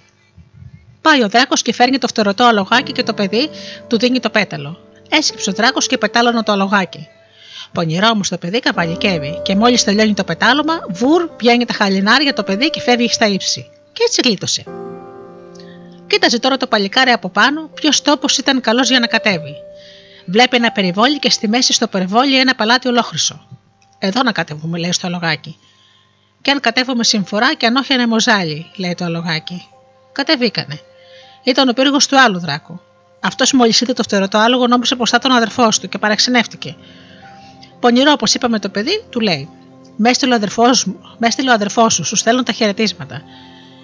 Ήρθε πάνω στην ώρα, λέει ο δράκος, και έψαχνα γαμπρό για τη θηγατέρα μου. Να τα ακούσει αυτό το παιδί, έχασε τον κόσμο. Δεν τη φέρνει να με δει πρώτα. Μπορεί και να με τη κάνω, του λέει για να κερδίσει χρόνο. Σε βλέπει. Μα πώς με βλέπει, εγώ δεν τη βλέπω. Φοράει το μαγικό σκουφάκι και δεν φαίνεται, λέει ο δράκος, και διατάζει τη δρακοπούλα να βγάλει το σκουφάκι για να φανερωθεί. Το βγάζει αυτή και φανερώνεται. Για να δοκιμάσω κι εγώ, λέει το παιδί. Το παίρνει, το βάζει στο κεφάλι του, πετά στο ολογάκι του και γίνονται καπνός. Να μην χασομεράμε πετώντας το παιδί, φτάνει πάνω από το παλκόνι του βασιλιά του νονού του. Στάσου να δω, λέει το, στο αλογάκι. Και αν στεθούμε συμφορά, και αν όχι ανεμοζάλι, λέει το αλογάκι, και στέκεται. Σκύβει το παιδί και του πέφτει το σπαθάκι. Του πέφτει μπροστά στα πόδια του Βασιλιά. Το βλέπει ο Βασιλιάς, το αναγνωρίζει και συμφοριάζεται. Κατεβαίνει το παιδί ανήξερο, το αρπάζει ο Βασιλιάς και το κλειδώνει σε ένα μπουντρούμι, όσο να βρει έναν τρόπο να το βγάλει από τη μέση. Εκείνες τις μέρες, ταξιδιώτες που είχαν έρθει από τις Ινδίες μιλάγανε για μια Βασιλοπούλα πεντάμορφη, που ήξερε κάθε λογή μάγια και προπάντωνε μάγια για το ξανάνιωμα. Πολλοί θέλανε να την πάρουν γυναίκα τους, αλλά δεν μπορούσαν. Αυτή είχε ένα φράχτη γύρω από το, γύρω, γύρω από το παλάτι της, ψηλό ίσα με ένα και παρήσι. Και όποιος πήγαινε και δεν κατάφερε να πηδήξει το φράχτη, οι στρατιώτες της του έπαιρναν το κεφάλι. Ο βασιλιάς Νουνός τ' άκουσε και καταχάρηκε. Αυτή ήταν η πιο καλή ευκαιρία. Θα έστελνε το βασιλιό του να του φέρει τη Βασιλοπούλα. Ή στους δρόμους θα χανόταν ή θα του έπαιρναν το κεφάλι. Αλλά και αν τα κατάφερνε πάλι ο Βασιλιάς, θα έβγαινε κερδισμένος, γιατί η νύφη με τα μάγια της θα του ξανάδαινε νιάτα. Και τότε ποιος θα τον βλάψει; Τον έβγαλε λοιπόν από τη φυλακή και τον όρκησε να πάει να το τη φέρει. Και αν πάμε συμφορά και αν όχι ανεμοζάλι, λέει το άλογο. Και φύγανε. Όταν χάθηκε από τα μάτια τους η πόλη, άνοιξε, άνοιξε το λογάκι τα φτερά του και πετάξανε στις συνειδίε. Βρήκαν το παλάτι της Βασιλοπούλα και αφού το αλογάκι είχε φτερά, περάσανε το φράκτη. Η Βασιλοπούλα όμως είπε: Αυτό το κατόρθωμα το έκανες γιατί έχει το μαγικό άλογο. Τώρα να κάνεις και κάτι μοναχό σου. Εγώ θα βγω έξω από το δωμάτιο και εσύ θα κρυφτείς. Θα έρθω να σε γυρέψω. Και αν δεν σε βρω στο βράδυ, τότε νίκησες. Αν σε βρω, θα σου πω να σου κόψουν το κεφάλι. Δέχεσαι; Δέχομαι, λέει το παιδί. Η πεντάμορφη βγήκε από το δωμάτιο και όταν γύρισε πάλι άρχισε να ψάχνει. Αλλά το παιδί είχε φορέσει το μαγικό σκουφί και η κοπέλα δεν μπορούσε να τον βρει πουθενά. Νίκησες, φανερό σου τώρα, του λέει. Τότε το παλικαράκι έβγαλε το μαγικό σκουφάκι του. Τι θέλεις να σας... Τι θέλεις να πας πίσω.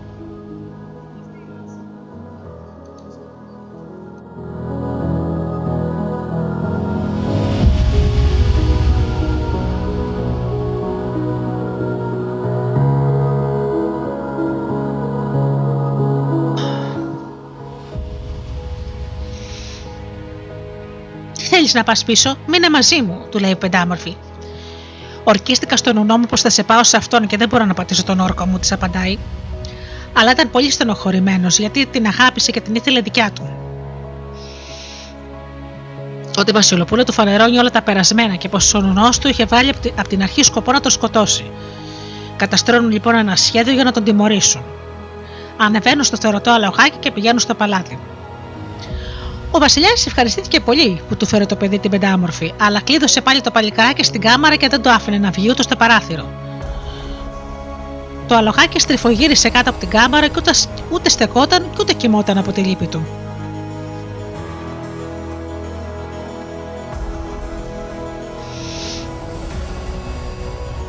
Πότε θα με κάνεις να ξανανιώσω, ρωτούσε την πεντάμορφη κάθε μέρα ο Βασιλιάς, και αυτή δεν απαντούσε και τον πέδευε, ώσπου μια μέρα του λέει: τη μέρα που θα παντρευτούμε. Ο Βασιλιάς όμως, αν και είχε ακούσει πολλά, δίσταζε. Τη ζήτησε λοιπόν να του δείξει την τέχνη της. Η κοπέλα συμφώνησε και του παρήγγειλε να στήσουν στη μεγάλη πλατεία της χώρας ένα καζάνι τόσο μεγάλο που χρειαζόταν 40 άντρες να το σηκώσουν και να το γεμίσουν με νερό και να ανάψουν από κάτω μια γερή φωτιά. Και έτσι και έκαναν. Ρίχνει η Βασιλοπούλα τα μαγικά της. Όποιος θέλει να δοκιμάσει, ας μπει μέσα, λέει, αλλά κανένας δεν πήγαινε. Φέρτε με εκείνο το ψωράλογο που δεν μπορεί να πάρει τα πόδια του, λέει η κοπέλα. Φέρνουν το αλογάκι και το ρίχνουν μέσα στο βραστό νερό και ανοίγει αυτό τα φτερά του και πετάει στα ουράνια. Όλος ο κόσμος έμεινε με το στόμα ανοιχτό. Και ο Βασιλιάς που πίστεψε πως σίγουρα θα ξανάνιωνε, δεν κρατιόταν από τη χαρά του. Ξημέριζε τέλος πάντων η μέρα του γάμου. Στήσανε στη μεγάλη πλατεία της χώρας το καζάνι και το γεμίσανε με νερό. Ανάψανε τη φωτιά και έριξε τα μαγικά της η Βασιλοπούλα. Προχώρησε καμαρατός ο Βασιλιάς, ανέβηκε τη σκάλα και βούτυξε στο καζάνι. Βγήκε ένας καπνός, μια λάμψη και στη σκάλα πάνω να σου ένα παλικάρι. Κανένας βέβαια δεν τον γνώρισε πως ήταν ο βαφτισιμιός του Βασιλιά, γιατί όπως είπαμε, ο νουνό του τον είχε κλεισμένο στην κάμαρα. Όλοι νομίζανε πως ο Βασιλιάς ξανάνιωσε με τα μάγια της Βασιλοπούλας, ενώ αυτός είχε, είχε γίνει σούπα. Και όλος ο λαός που ήταν εκεί λοιπόν, οι άρχοντες, οι στρατιώτες, οι ζητιάνοι, οι μικροί και οι μεγάλοι, θαύμασαν την τέχνη της Βασιλοπούλας και χάρηκαν που ο γέρος Βασιλιάς τους είχε γίνει τώρα ένα ωραίο και συμπαθητικό παλικάρι. Και αμέσως έγιναν γάμοι τρικούβερτοι. Ήρθαν και οι γονείς του παλικαριού και ζήσαν καλά και εμείς καλύτερα.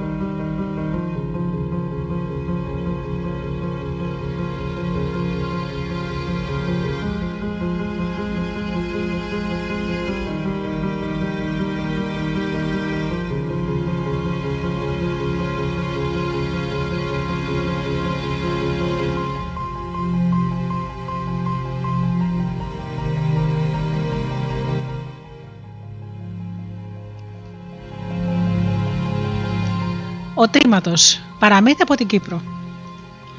Μια φορά ήταν ένας γέρος και είχε τρεις κόρες και πήγαινε και έκοβε ξύλα για να τη ζει. Αλλά ήταν πολλά φτωχός και δεν μπορούσε να αγοράσει τίποτε γυαλούς των κορών του να ευχαριστηθούν ένα καινούριο φουστάνι. Καταλαβαίνεις, κόρη. Μια μέρα όμως αγόρασε ένα μαντίλι και το μαντίλι το πήρε και το φόρησε με καλύτερη.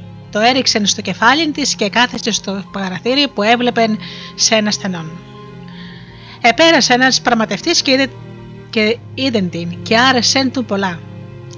Ερώτησε λοιπόν τη γειτονιά αν η κόρη ήταν ελεύθερη, παντρεμένη και οι γειτόνισε είπαν του.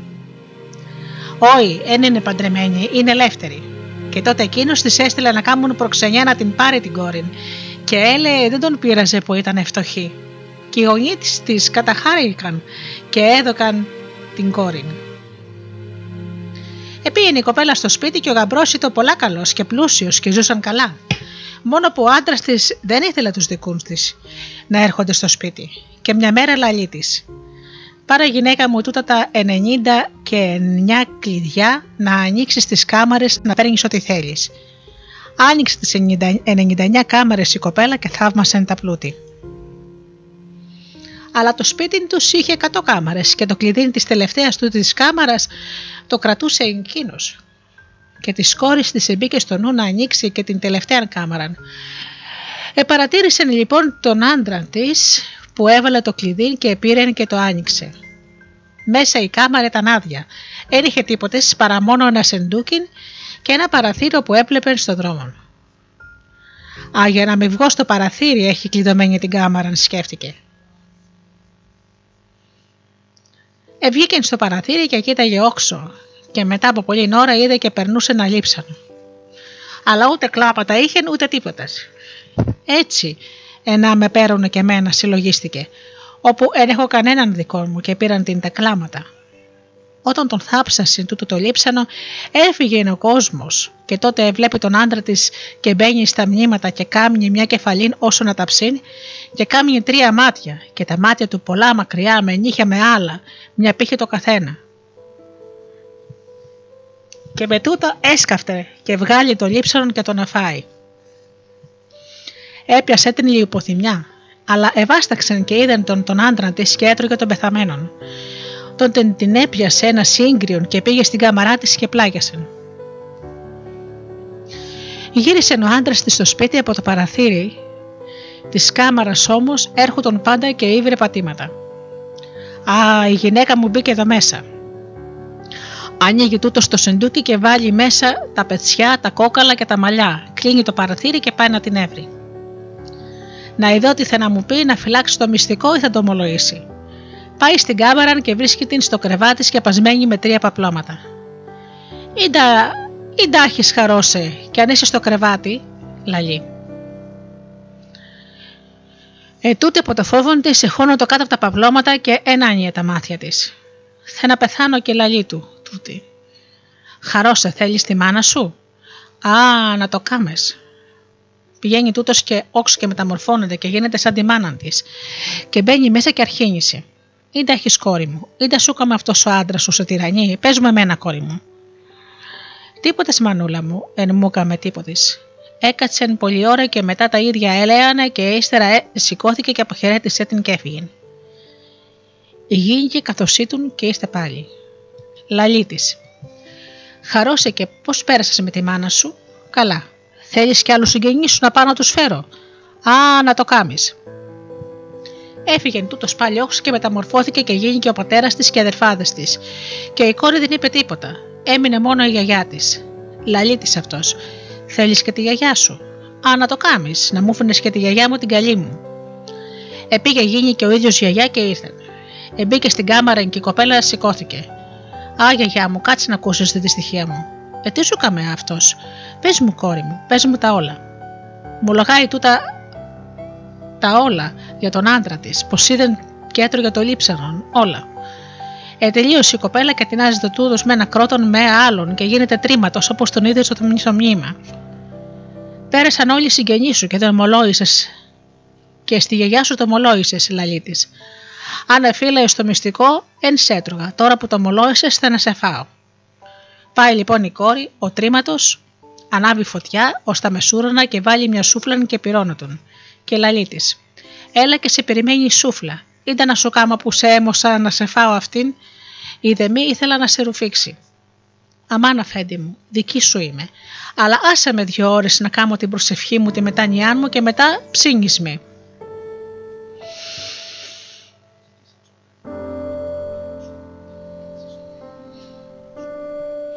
Πάει η κοπέλα, παίρνει το κλειδί, μπαίνει στην κάμαρα, ανοίγει το παραθυράκι και πηδάει όξω στον δρόμο. Εκεί όπου έτρεχε να γλιτώσει, βρίσκει τον καμιλάριν του Βασιλιά και αρχίνησε να τον παρακαλεί να τη λυπηθεί και να τη σώσει από τον τρίματον. Τούτος σε λυπήθηκε εν την και εκατέβασε μια μπάλα μπαμπάκιν και έκρυψε την μέσα. Στο σπίτι του ο τρίματο επήρωνε τη σούφλαν και όταν την επήρωσε καλά φώναξε. Έλα, πού είσαι; Αυτή δεν ερχόταν. Και ο τρίματο έψαξε όλο το σπίτι, ώσπου είδε το παραθύρι ανοιγμένο και κατάλαβε πως έφυγε του. Και επίδησε κάτω στον δρόμο έτσι όπως ήταν, τρίματο και έτρεχε. Ου, στον δρόμο που έτρεχε, όσοι τον θεωρούσαν από το φόβο τους, πεθάνασαι. Έφτασε τον Καμιλάρεν και ρώτησε τον. Μην είδες μια κοπέλα έτσι και έτσι; Όχι, λαλή του, εν την είδαν την. Α πάω σπίτι να ψάξω καλύτερα με την Εύρο εκεί μέσα, συλλογάται ο, τρι, ο τρίματο. Πηγαίνει, εν βρίσκει την κοπέλα, πιάνει τη σούφλα που ήταν πυρωμένη και πηγαίνει πάλι στον Καμιλάριν. Ε, Καμιλάρου, στάσου να κοιτάξω πιο καλά. Γλίγορα κατέβασε τις μπάλες από τις καμίλε, λέει του. Ε, κατέβασέν τη ο Καμιλάρης και ο τρίματος επερνούσε τη σούφλα μέσα σε όλες. Την επέρασε και της στην πάλωνα που μέσα ήταν η κοπελιά. Άγια, πήγαινε στη δουλειά σου, λέει το καμιλάρι ο τρίματος. Και όταν έφυγε τούτος ο καμιλάρι, ρωτά την κοπέλα αν την επλήγουσε η σούφλα. Καλό, με επλήγωσες στο πόδι, μα εσφόγγιξα τη σούφλα με τον μπαμπάκι και δεν φάνηκε το γέμαν. Τότε ο Καμιλάρης είπε της να κάνει υπομονή, να πάγει αυτό στο βασιλιά να την γιατρέψει, όπου είναι πολλά καλός. Όταν έφτασε ο Καμιλάρης στο βασίλειο, εκατέβασαν όλες τις μπάλες στην αυλή. Αλλά την μπάλα όπου ήταν μέσα η κοπέλα έβαλε στο σπίτι που ήταν στην ίδια αυλή. Οι δούλες να τον δούσε να κάνει τούτο, ενώ μίσασαι πως θα να κλέψει και μάντεψε το στο βασιλιά. Ο βασιλέας ερώτησέ τον γιατί το κάνει τούτο. Βασιλέα μου, πολυχρονημένα μου, δεν ήθελα να κλέψω, είναι άλλη αιτία και ήθελα να, να έρθω να σου το πω. Τούτο και τούτο γέννηκε. Ένας τρίμματο σε κυνηγούσε μια κοπέλα να την φάει και εγώ έκρυψά την μέσα σε μια μπάλα μπαμπάκι. Και πού είναι η κοπέλα αυτή, λαλεί το βασιλέας. Κατεβαίνει ο καμιλάρης, φορτώνεται την μπάλαν και την πηγαίνει πάνω στο βασιλέα. Ανοίγει την μπάλαν και ύβγαλαν την κοπέλα από μέσα. Η κοπέλα προσκύνησε το βασιλέα και παρακαλεί να μην ακουστεί λόγος για τούτο που γίνηκε. Εγώ κοπέλα μου είμαι βασιλέας, είτε κακό μπορεί να κάνει. Και μίλησε του γιατρού και ήρθε και αυτός και έκαμε θεραπεία για το πόδι της. Τέλος πάντων, να γίνει και καλά η κοπέλα και ζήτησε από τον Βασιλέα να της ορίσει να κάνει και αυτή κάτι, μια δουλειά να μην κάθεται έτσι. Ή τα ξέρεις, ξέρω να πλουμίζω, λαλεί του τούτη. Και ζήτησε να του δώσουν βελούδο, μετάξε μαργαριτάρι και χρυσάφι. Και έκατσαν και πλούμησαν μια εικόνα όπου έβλεπες στο Βασιλέα με τον θρόνο του ολόιδιον και χάρισέ τον του του Βασιλέα. Ο Βασιλέας ευχαριστήθηκε πολλά και είπε της Βασίλισσας. Καλύτερα να από τούτη θε να βρούμε για νύφιν μας, τι λες κι εσύ; Αρέσκει μου πολλά, ένι προκομμένη και καλόγνωμη, είπε του η Βασίλισσα. Εφωνάξασε την κοπέλα και έκλαψε τούτα από τη χαρά της, αλλά λαλή τους. Όταν τα ακούσει ο τρίματος, τρώε με και μένα και το γιο σας. Να βάλετε λοιπόν να χτίσουν ένα νόη με 7 σκαλιά. Και κάτω από το πρώτο σκαλί να κάμουσει μαστορικά δύο λάκους και να τους σκεπάσουν με ψάθες που να με φαίνονται και τα σκαλιά όλα να τα στρώσουν με ρόβι και τους γάμους να τους κάνουμε νύχτα μη μας νιώσει κανείς. Εγενήκα συνηγάμε, αλλά από στόμα σε στόμα έφτασε στα αυτιά του τρίματο πως η γυναίκα του επήρε τον Άγια άντρα το Βασιλόπουλο. Σηκώνεται τούτος, δίνεται πραγματευτής, παίρνει κάμποσα τσουβάλια, βάλει μέσα μαύρους, τα φορτώνεται και πάει στο Βασίλειον. Επίενη νύχτα και δεν πρόφτασε η κοπέλα να τον δει παρά μόνο τον είδε όταν εκάθεσε στο τραπέζι να φάσει. Εκαταλάβετε τον αυτή πως ήταν ο τρίματο και έκανε νόημα της πεθεράς της να τον ρωτήσω ήταν η προμάτια του. Φιστούκια του χαλεπιού, καίσια ξερά και κάστανα, λαλή τους. Και τότε συνήθι του βασιλέα ζήτησέ του να τη φέρουν από εκείνε τι πραμάτιε.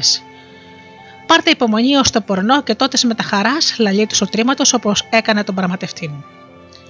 Ο μασκαράς του βασιλέου που ήταν στο τραπέζι και αγαπούσε την κοπέλα να κατέβει και πάει να ανοίξει το τσουβάλια, να πάρει από μέσα να της τα πάει. Αλλά άμα του έγκυσε ένα σακίνι, μίλησε ο μαύρος από μέσα.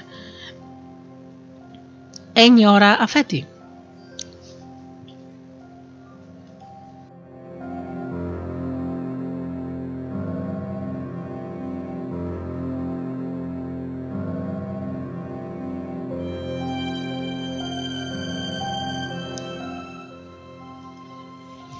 Πήγε σε όλα τα σακιά και έγινε και το ίδιο.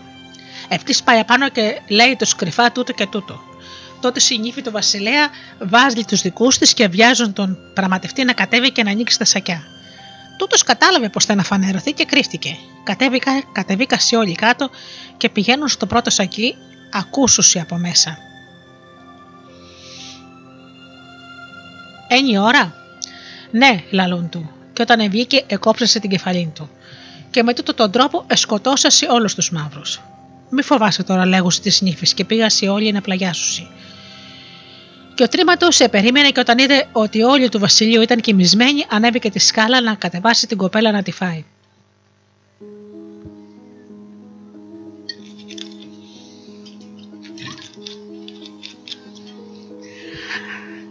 Στον άντρα της έριξε πάνω του χώμα νεκρού για να κοιμηθεί και να μην νιώσει τι γίνεται. Η κοπέλα σαν είδε τον τρίματο ετσίμπα τον άντρα της, εσκούντα τον που εκείνος; Κόπιασε κυρά μου και η σούφλα σε καρτερή, λαλή της ο τρίματο. Τι να σου κάμω όπου όμωσα για να σε φάω στη σούφλαν, αλλιώς ε, θα να σε κατάπινα. Επήρεν την από το χέρι και κατέβασε τις σκάλες. Λαλή του, επίενε σου μπροστά γιατί εγώ φοβούμαι. Όταν εκόντεψαν στο, σκάτω, στο κάτω σκαλί, πιάνει η κοπέλα το ξύλο της σκάλας και δίνει του μια προσπροξιά και γλίστησε νοτρήματο στη ρόμβιν και γκρεμίστηκε μέσα στο λάκον. Σαν έπεσε μέσα στο λάκον, την αφάγασε τα λιοντάρια και πάει κι αυτός. Πάει αυτός, αλλά η κοπέλα από το φόβο της έπεσε ξερής στη σκάλα. Εξημέρωσε η μέρα και σηκώθηκε ο Βασιλιάς και Βασίλισσα. Περιμένουν το αντρόγενο, ο γιος τους και οι νύφοι τους εν φαίνονται. Λαλή η Βασίλισσα, Α πάω να δω τι συμβαίνει. Πηγαίνει στη σκάλα, βλέπει την ύφη της λιποθυμισμένη. Πηγαίνει στην κάμπαρα, βλέπει το γιο της σαν πεθαμένο. Εμιλήσασε του γιατρού και ήρθατε και συνεφέραν τον.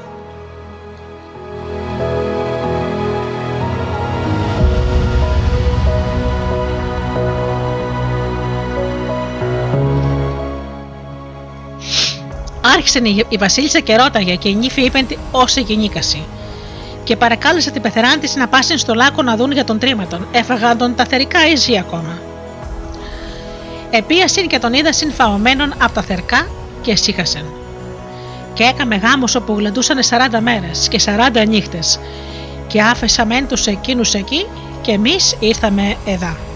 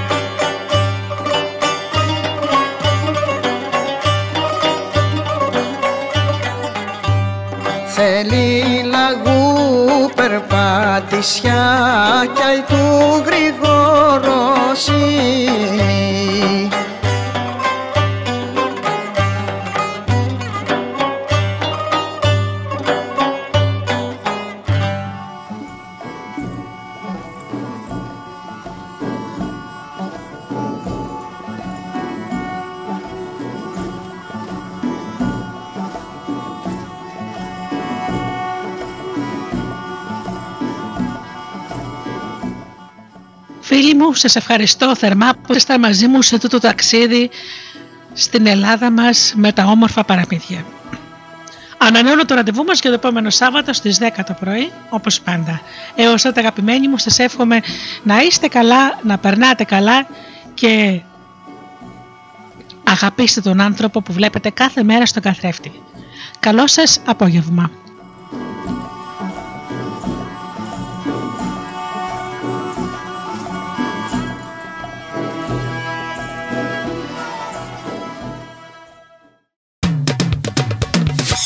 www.studiodelta.gr